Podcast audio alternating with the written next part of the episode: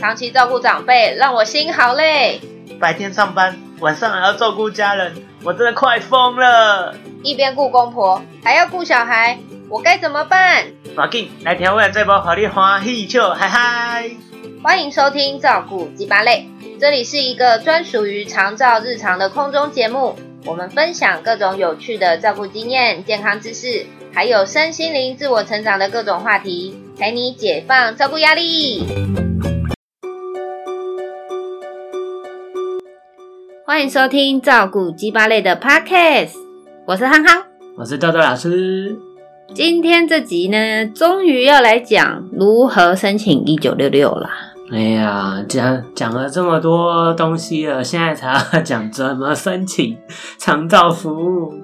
因为前面就刚好遇到疫情，有很多时事相关的议题可以讲啊。也是啊，之前那个防疫还是最重要的。对，你现在想要申请长照，大概也没办法，还是可以啦。只是呢，会讲这个主题，是因为我们常常在。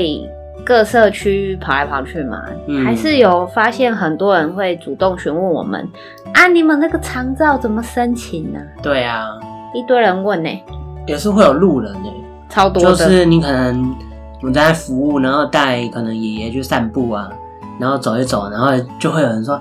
啊，你这孙啊，就认识的，认识个案的人，然后说啊，这你孙啊，无啦，这是那个社会局的人啊。Yeah. 然后我啊，为什么社会局的人要来要来给你做服务？我说哦，我们是长照啦。哎啦，我都说我们是长照啦。嗯，那最后他们就会问说，啊，长照够有这种服务哦？嘿呀，还有这种服务哦？那要怎么申请？对，哎呀，所以呢？今天就来讲解一下申请一九六六的流程。嗯嗯，因为我们家奶奶啊，其实也是长照居家服务的使用者哟。对啊，嗯。但是呢，在节目开始之前，我们还是要再次隆重的感谢三木森烘焙坊。我们收到他们寄来的吐司啦！我这次的四种吐司，我觉得都还蛮有特色的。对，你最喜欢？最喜欢 我最喜欢原味生吐司。原味生吐司的香气最重，因为它的奶香很浓郁耶。听说这是他们自己的那个影片上面说的。嗯，听说很多人吃他们的生吐司。感受到的味道不一样，对，太特别了。有的有什么蜂蜜味，对，还有什么巧克力。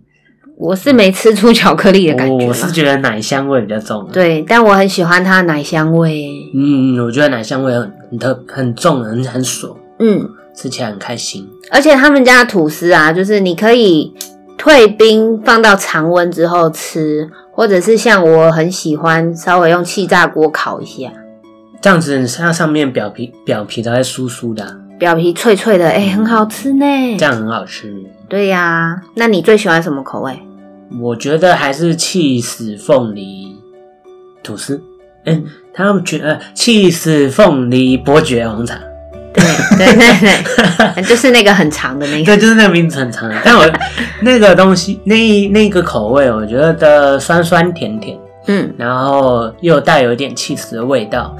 然后呢，你最后还可以吃到它那个茶香味哦，伯爵味已经蛮香的。嗯，我觉得那个那个很特别。它整块吐司看起来就是很多的伯爵茶叶在里面。嗯，对，难怪可以那么浓哎。对啊，嗯，所以这一次我觉得整体来说其实都很好吃，但我最最喜欢的是 cheese 凤梨伯爵用餐。我也喜欢 cheese，，所以像那个 cheese 蓝莓口味，我也觉得很好吃。对啊，其实 cheese 蓝莓口味，它应该是大家都会喜欢的。嗯、对，就它很它很大众。嗯，对，不是说它就不特别，但是不是它不是特别不好吃，是它很大众，然后是大家都会喜欢的那种口味。对，我妈咪也喜欢这个口味。对，嗯，那很棒。那还有一种就是海盐马告嘛，柚香马告，柚香马告。嗯，它那个马告啊。是整粒放进去的，对，是。我第一次吃到，所以你吃到的时候，就会整个的在那个嘴巴散开。对，那咬开的时候就觉得哇，有一股柠檬的清香，非常特别呢。对啊，所以我觉得这这几种都很好吃啊。对啊。那有兴趣的听众哦，记得赶快去他们的 IG 或粉丝页搜寻“三木生烘焙坊”，嗯、私讯他下单，而且告诉他你是我们的听众，这样呢，你就有有就会获得神秘口味的烘焙小礼包。嘿嘿，对，好了，那我们这一集就正式开始喽。嗯，首先呢。台湾的这个长照服务呢，有谁可以申请啊？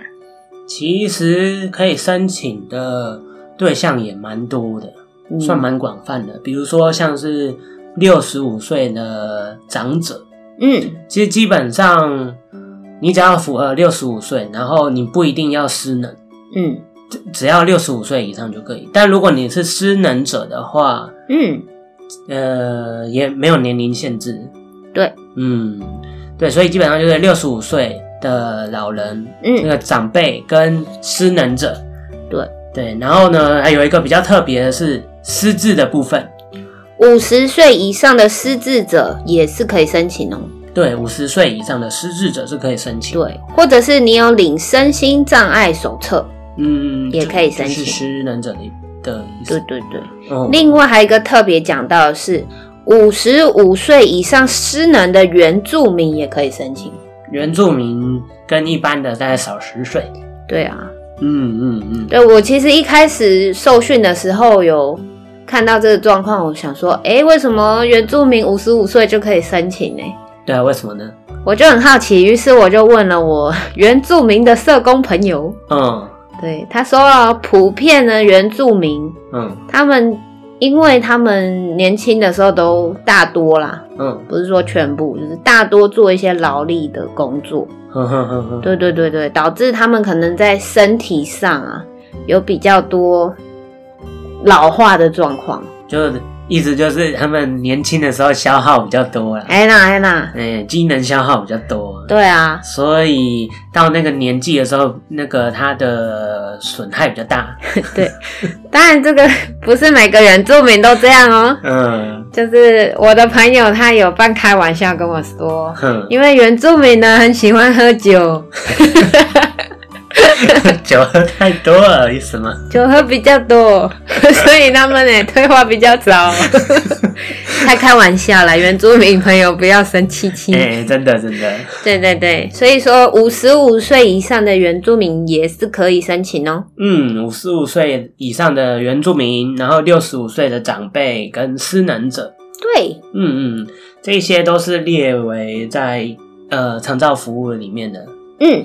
然后再来就是家庭照顾者也是长照的服务对象哦。没错，嗯，比如说像是喘息服务啊，嗯嗯，对，那喘息服务后面会再讲。家庭照顾者呢，简单来说就是家里主要照顾那位失失能者或是长辈的那个人。嗯嗯，嗯，通常都会是那个长辈的另一半呢、啊，对，或者是子女啊，子女，或者是媳妇啊，嗯，对。那其实照顾这些失能者，长期下来真的是很累的，对，压力很大，压力很大。然后你可能还要上班，没错，可能因为要照顾，所以被迫不能上班，对。然后心理压力很大，然后，嗯嗯，所以呢，长照服务里面其实也会额外的照顾这些家庭照顾者。因为他们也是很重要的啊，没错。所以如果一倒的话，嗯，就会很辛苦了。对啊，嗯，所以家庭照顾者也有专门的支持服务据点哦。嗯，它里面可能会提供一些照顾技巧的指导啊，或者是舒压的活动啊。嗯，还有我最喜欢他们就是会组成团体。对，那据点呢，它有提供很多的家庭照顾者一起组成一个嗯 team，那他们会互相聊天、帮忙、互相支持啊，互相支持。嗯，然后也可以互相抒发一下心情。对啊，嗯、那其实他们还有提供心理协谈相关的服务。哦，你可以跟心理治疗师聊聊天，可以咨商一下。对，哦哦哦，这很这也很重要。对啊，那家庭照顾者的服务，我们另外再开一集讲。哦，嗯，那我们就继续来讲长照呢，它有提供哪些服务呢？那长照呢，它有四种服务哦。第一种呢，就是一般的像居家啊、社区那种照顾服务，然后还有专业的那种，比如说呃护有护士到你家去处理伤口等等的那些，这些是他们属于专业服务。然后第二种呢，就是辅具的评估，就是你可能需要买一些辅具，那你要先请他们做评估，因为这个是有也是有关那个补助的问题啦。然后第三个呢，就是交通接送的服务，最后呢，是对家庭照顾者一个很重要的就是喘息服务。对，那我们再来一一细讲这些服务的内容。首先呢，照顾及专业服务又分成三种。第一种就是居家照顾，也就是像我们居服员到家中协助这些失能者，包含身体清洁呀、测量生命真相、喂食、备餐、洗澡，叭叭叭叭，好多。另外还有像道宅沐浴车，也是居家服务的一环哦。嗯嗯，道宅沐浴车那个是直接推一个设备。然后到你家里去做洗澡，对，对，因为有一些可能不太方便动了，对，不太方便，像长期卧床的人，他没有办法到浴室，嗯，那他平常就只能擦澡，对，对，那他其实也会想要好好的全身用水洗干净一次啊，刷一刷，对啊，所以呢，也有提供到宅沐浴车的服务哦，嗯。嗯，那第二种就是社区照顾的服务。简单来说，就是呢，在各个地方、社区或是里民活动中心附近，都有那个社区照顾的据点。嗯、那你们可以将失能者送到这些提供服务的据点或单位去接受服务。那里面包含像他的生活照顾啊，还有一些休闲活动啊，嗯、很多。那像日照中心就是，还有像托顾的家庭也是哦、喔。嗯。嗯，那其实里面都也都会有一些活动啊，对啊，然后让这些长辈长辈们去参与。嗯，那第三种就是所谓的专业服务，对，那专业服务还有所谓的赋能照顾服务，它就是充分发挥个案潜能，提升个案自主生活能力的指导。比如说，医生、护士、药师、职能治疗师、语言治疗师、心理师、呼吸治疗师，还有物理治疗师，甚至是牙医师，嗯、还有社工啊工等等。所以呢，可以依照呢你家里的那个个案，嗯，然后呢，看是不是需要什么样子的服务。比如说，你可能希望他，啊、呃，他可能刚受伤，你可能需要他之后，呃，可以。恢复就是走路啊，或者什么，那你就可能可以请物理治疗师等等的，嗯、那你就可以跟来帮你评估的人呢，跟跟他们讨论说，哦，我们需要什么样的服务，然后希望他未来是什么样子，这都可以跟他们讨论。对，嗯，好，再来是辅具的服务哦。嗯嗯嗯，因为家里长辈其实他们有时候上厕所啊，对。哎、欸，他们行动不方便之外，嗯、他们从马桶上站起来，其实是会站不稳啊，也是比较困难。对，所以像我们有时候去外面的餐厅的厕所，其实他们很多都有加装这个无障碍空间的服务。对对对对，对对，这个都是需要有专业服务来家里做评估。没错，嗯，那另外还有像购买辅具的部分。嗯，像老人家常用的拐杖啊，洗澡椅啊，哦，电动床啊，嗯嗯嗯。嗯嗯，哎，便盆椅，便盆椅，嗯，这也都算是辅具的内容。对，这些呢都可以提出你们的需求去申请哦。嗯，没错。然后呢，嗯、我觉得有一个很重要，嗯，对，就是比如说像我们家算是公寓。对，然后呢，奶奶因为之前跌倒，所以她没有办法下楼梯哦。所以呢，这个部分最重要的就是，我们当初有请评估人员来评估我们家的楼梯能不能申请那个爬梯机。嗯嗯，因为公寓嘛，就没有电梯，所以它就变成，呃，如果你要把奶奶带去医院的话，你可能就要用一些其他方式，不管你是要用背的还是怎么样。但我们觉得用爬梯机比较安全。对对，但是爬梯机也不是说你叫他来，他就可以直接来，他还是要先有评估证书，就是说有一个评估人员来帮你看你们家的楼梯啊，它的长宽大概多少，然后怎么样，然后写成报告之后呢，你才可以用这个这个评估报告呢，去跟那个有爬梯机服务的这个接送公司跟他说，哦，那个哪一天我们需要有有爬梯机的服务。嗯，这个很重要哎，嗯、很多人都不知道哦。对对对，这个是我这个是真的很重要，因为他们可能觉得哦，呃，那我们就直接网络上直接叫那个有这种服务的来。对啊。可是其实这个还是蛮危险的，因为爬梯机它算是一种需要操作仪器的。嗯，哎呀，对，所以我们应该哦要先申请准备好，嗯，等到需要用的时候就可以直接用。对但也不是说外面的那种轿车有爬梯机，有爬梯机的它就不行。只是说，如果你是透过长照的方式，你你这样子才会有补助。好，那再来第三种就是交通接送的服务哦。其实应该很多人都会需要啦。嗯，交通接送，因为它最主要就是要让这些个案呢能够回到医院去做复健或者是看医生。对。嗯，那有一些家庭照顾者不会开车的啊。对啊，对啊，或者是他自己一个人很难带到车上。对对对对对对，比如说像是需要轮椅，嗯，轮椅也跟着上车的，那你可能就是你不能叫一般的计程车嘛，嗯，你就得需要叫那种呃富康巴士。富康巴士。对，那它这个部分呢，它也是会有补助的。对，嗯。好，那第四种就是刚刚提到很重要的喘息服务哦。对呀、啊，喘息服务就是呢，为了要减轻家庭照顾者的负担，因为他们一天到晚二十四小时都在家人身边，其实真的很累，真的很累，他们可能甚至不方便外出。没错，对。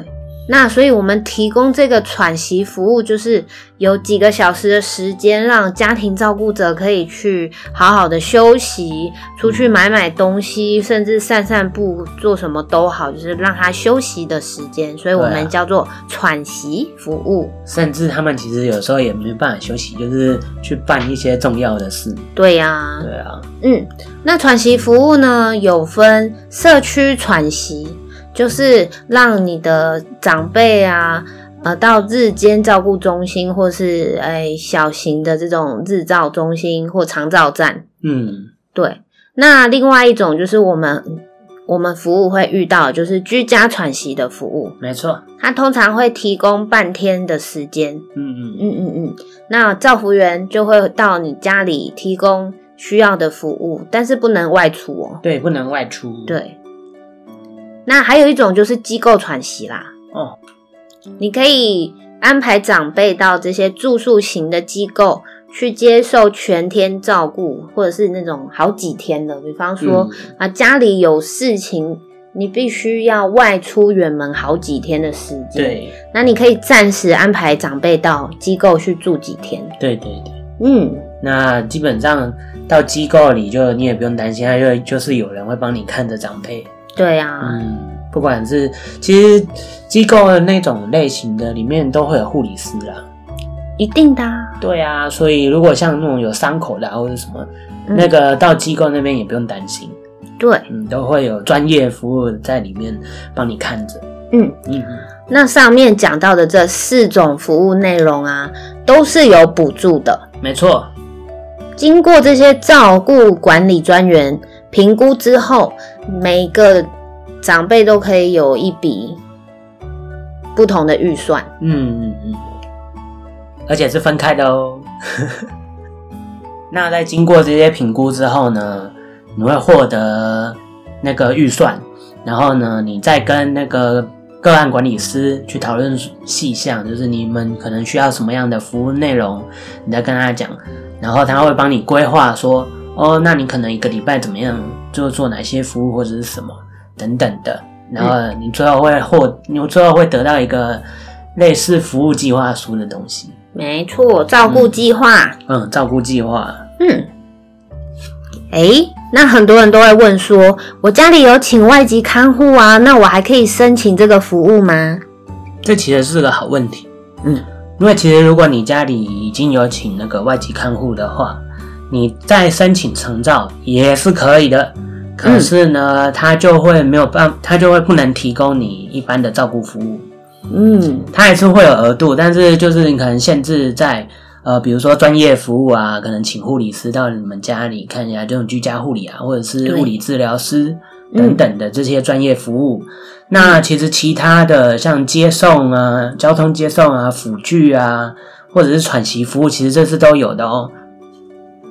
因为外籍看护他们也是需要放假的啊。嗯，我听说他们也是至少一周或两周也要休假一天吧。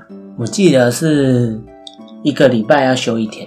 对啊，那有的如果他愿意不不休假换现金，只要你们协议好也是可以的啦。对，这个部分也是可以的。对，但如果你担心就是外籍看护他要放假的时候，家里没有人可以照顾。嗯，对，那你就可以申请喘息服务哦。对，那如果经过评估之后没有失能，还有服务吗？当然有啊。如果是经过评估之后没有失能，还可以使用的长照资源，像是社区照顾关怀据点呢、啊。嗯嗯，对对，你们家的长辈可以到据点去参加各式各样的活动。哦，老人共餐，老人共餐很棒。对啊，因为其实老人共餐如果。是有长照补助的话，有些是不用收费的嘞啊，真的啊，甚至是课程上也有补助哦。那你只要基本上就是去参加就好了。对呀、啊，另外像巷弄长照站呢、啊，嗯，对，这些都是有提供服务的，而且还可以交通接送嘛。对，嗯嗯嗯。好，那我们要怎么申请这些服务呢？其实呢，最直接的方式就是你直接打一九六六。一九六六，嗯，长照服务专线。对，那其实也有很多是他不小心因为意外或是等等的，然后不小心住院了或是什么。那他其实你在医院的时候，你就可以想想看，哎，他之后是不是需要长照服务？那如果是需要长照服务的话呢，你也可以直接在医院那边跟他们申请。对对，医院这边也会协助评估哦。没错，嗯。另外还有一个方法啦，就是你亲自到当地的照管中心申请。嗯嗯嗯嗯嗯嗯嗯。对，那申请之后呢，会有什么样的流程呢？基本上呢，你一九六六的长照服务专线打下去之后呢，里面的专员就会跟你询问长辈的一些资料等等的。嗯，然后呢，会再跟你约时间去到家里去做评估。然后呢，接下来还会再有呃个案管理师，然后我们可以讨论一下服务内容等等的。好，那你要不要分享一下我们奶奶当时候申请长照的过程啊？嗯嗯嗯，其实奶奶那时候服务过呃申请的过程就是，我那时候是直接打给一九六六，嗯，然后呢，他就会跟你约时间，然后可能约你方便的时间了，然后。他会到来到你家，他会拿一台评估的机器，然后到你家的时候呢，就会请请那个需要服务的人也出来，就是奶奶。然后呢，他会机机器里面会有很多的问题，比如说啊，奶奶的身体状况啊，有没有哪里不舒服啊？吃药的状况、睡眠状况、饮食状况。等等的，就是比较全面的评估。但有一个我觉得很有趣，就是它会有提供一些单词去测试你有没有失智的状况。嗯，像当时候就有遇到有他那个赵专就说，呃，现在有三个东西哦，一个是红色的袜子，嗯，好，蓝色的棉被，呃，还有咖啡色的沙发。哦，啊，你记得这三个东西哦。等一下我会再问你。那就继续他的评估问题，问问问，可能过了几分钟，就再重复的问他说：“阿嬷，你记得我刚刚跟你说有三个东西是哪三个吗？”嗯，去了解说哦，他的记忆的状况怎么样？我觉得这是蛮有趣的。哦，对，然后经过很多的评估，像失能的，他还有他还会评估你的那个移动啊，然后你卧床啊，然后你的一些行为能力的评估。嗯，对，然后经过这些评估，他在电脑上面按一按之后呢，当下它就会出现那个你你的失能等级。嗯、那其实失能等级就攸关你的补助金额了。嗯，有一到八级。嗯，有一到八级。嗯，然后呢，那你当下就可以了解说你大概会有多少的预算补助金可以使用。接下来就会有个案管理师来联络你，然后他还会再跟你预约，就是说，哎，你们可能需要什么样的服务内容，就是细项的部分，你可以跟个案管理师讨论。比方说，像我们家奶奶，她就需要那个居家服务，然后她也需要那个交通接送，对，这两个是我们家奶奶最需要的。那我们这刚刚讨论完之后呢，过一阵子就会有居家服务的督导来联络你，然后也会也会带那个服务员来，然后呢会一起讨论，比如说奶奶她的习惯是。怎么样子啊？然后她的服务的更细的项目流程流程，呃，比如说他可能洗澡的时候喜喜欢用什么啊，或是这些东西，其实那时候也讨论的时候都可以一并提出了。嗯、然后其实我们家奶奶的那时候呢，还有申请专业服务，就是因为她其实就是跌倒，然后希望她之后也可以恢复行走，所以那时候也是有请专业服务，就是物理治疗师。那物理治疗师他来了之后呢，也是会先跟你讨论说，那你们希望奶奶的恢复状况大概是什么样子？对，然后他再他再用这样子的内容去制定他的那个赋能的项目，嗯，然后最后最后一个就是像刚才讲的那个爬梯机的部分，因为我们家就是公寓嘛，所以你要用到交通接送的补助的话，一定要请那个评估员。然后来帮你出这个报告，然后你拿到公文的时候，你才可以用这个东西去跟那些配合长照服务的交通接送公司，他们说哦，我们需要呃爬梯机，然后可能你要从板桥，比如说像我们都去亚东回诊，然后说我们要从板桥哪里到亚东，然后它大概是多少钱，补助多少什么的，这都是可以呃去使用。嗯，对，我们还有申请辅具的部分，像轮椅呀、啊，嗯，洗澡椅，洗澡椅，哎，还有它的四角的那种辅具。嗯，对，所以其实那个时候个案管理师来询问的时候，你就把你们最迫切的这些需要的的需求都跟他们讲。嗯嗯，然后他们会尽量帮你找资源。没错，对。那我们家奶奶的申请大概就是这样。对，那你觉得奶奶使用居家服务之后，她有什么样的改善呢？我觉得奶奶的部分，其实物理治疗师发挥蛮大的功用。嗯，真的，因为他其实会教你很多，呃，你要怎么运动啊，或者是你要怎么让这些肌肉啊去恢复状状态。嗯。对啊，那再来就是，其实居家服务，嗯，对主要照顾者来说是更需要的，嗯，因为一平常他受伤的时候都是主要照顾者来照顾，那他这样压力很大。那其实有居家服务进来之后呢，他可以在比如说某那些时段呢，去带帮他洗澡啊，或者是帮他做一些。呃，关节运动啊，对，关节运动等等的，甚至是陪他看电视啊、唱歌啊、聊聊天啊，嗯，对啊，这些东西其实对，不管是对照顾者或者是被照顾的人，我觉得都很需要，因为其实也等于多了一种活力啦。对，他可以接触到外界的声音，对，嗯，我觉得会变得比较开朗。对啊，因为我们奶奶啊。当时候几乎是卧床，而且非常上智的状态。没错，每天都一直说：“我好想要去 早点往生，我想离开。”对，我想要往生。对对对，对，对，然后那时候很负面，但是我们自己虽然是造福员哦，我们也工作很忙的关系，我们也不是说全天候的可以在身边的陪他哄他。没错。对，那我们也申请了居家服务进来之后，哎，奶奶开始哎会跟造福员聊天呐、啊，哦，尤其是他在复健的时候，嗯，其实身为家属啦。